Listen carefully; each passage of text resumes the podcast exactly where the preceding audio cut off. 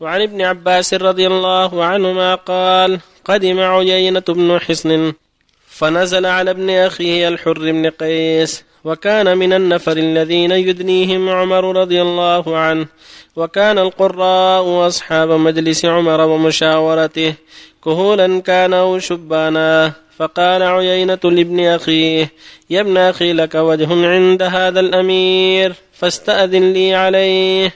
فاستأذن له فأذن له عمر رضي الله عنه. فلما دخل قال هي يا ابن الخطاب. فوالله ما تعطينا الجزل ولا تحكم فينا بالعدل. فغضب عمر رضي الله عنه حتى هم أن يوقع به فقال له الحر يا أمير المؤمنين إن الله تعالى قال لنبيه صلى الله عليه وسلم خذ العفو وأمر بالعرف وأعرض عن الجاهلين. وإن هذا من الجاهلين. والله ما جاوزها عمر حين تلاها عليه. وكان وقافا عند كتاب الله تعالى. رواه البخاري. وعن أبي سعيد سمرة بن جندب رضي الله عنه قال لقد كنت على عهد رسول الله صلى الله عليه وسلم غلاما فكنت أحفظ عنه فما يمنعني من القول الا ان ها هنا رجالا هم اسن مني متفق عليه وعن انس رضي الله عنه قال قال رسول الله صلى الله عليه وسلم ما أكرم شاب شيخا لسنه إلا قيض الله له من يكرمه عند سنه. رواه الترمذي وقال حديث غريب. بسم الله الرحمن الرحيم. الحمد لله.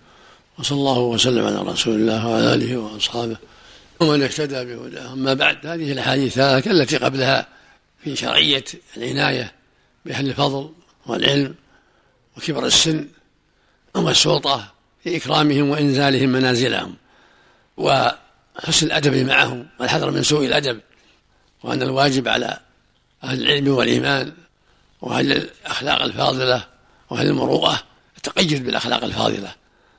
والحذر من الأخلاق السيئة وأخلاق السفهاء.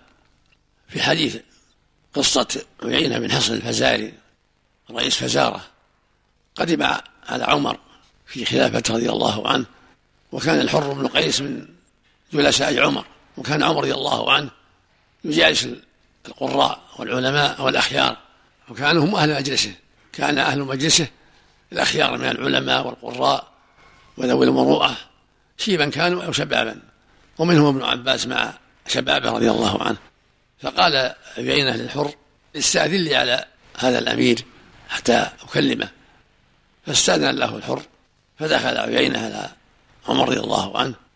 فقال عبارة جافة غير لائقة هي هي ابن الخطاب.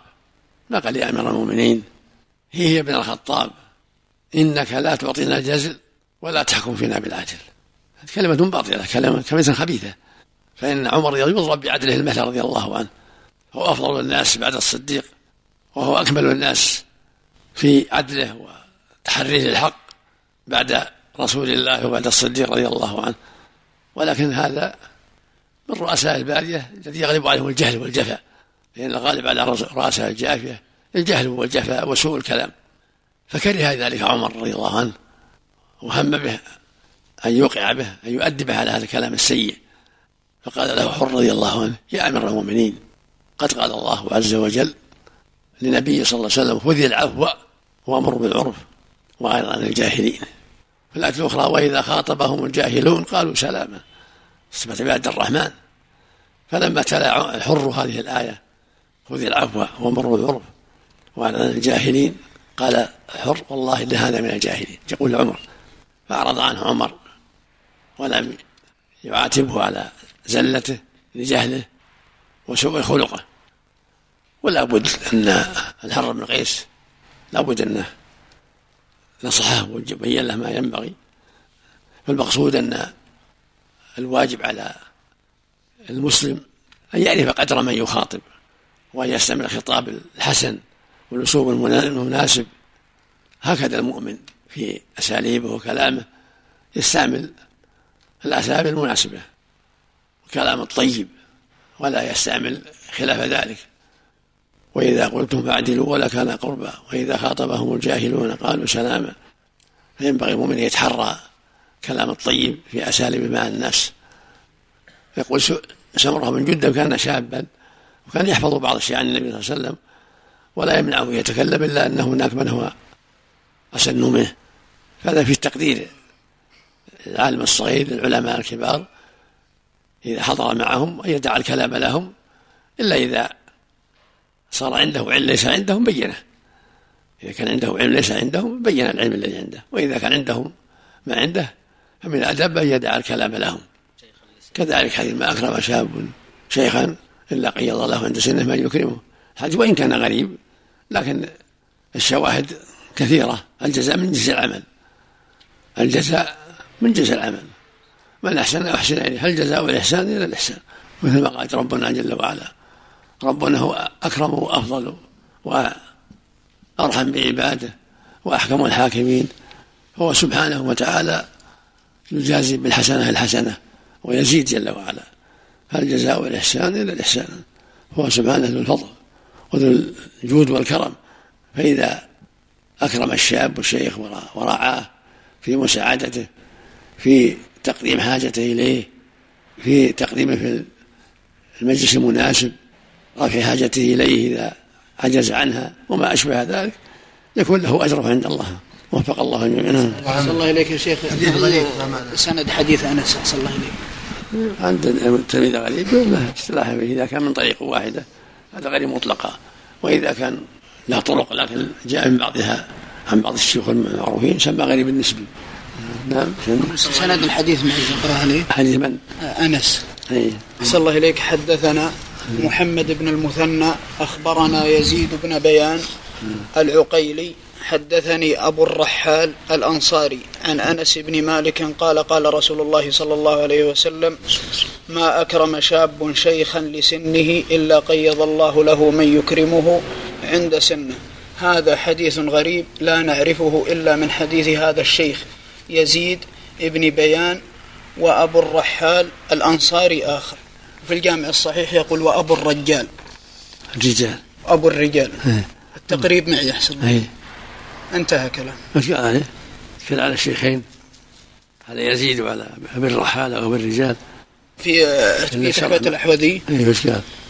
يقول أخبرنا يزيد بن بيان العقيلي بالضم أبو خالد البصري ضعيف من التاسعة وقال في تهذيب التهذيب يزيد بن بيان العقيلي أبو خالد البصري المعلم الضرير المؤذن روى عن أبي الرحال الأنصاري عن أنس حديث ما أكرم شاب شيخا لسنه الحديث حدثني أبو الرحال الأنصاري بفتح الراء وتشديد الحاء المهملة البصري اسمه محمد بن خالد وقيل خالد بن محمد. اعلم أن كون أبي الرحال بفتح الراء وتشديد الحاء المهملة هو الصواب في هذا السند.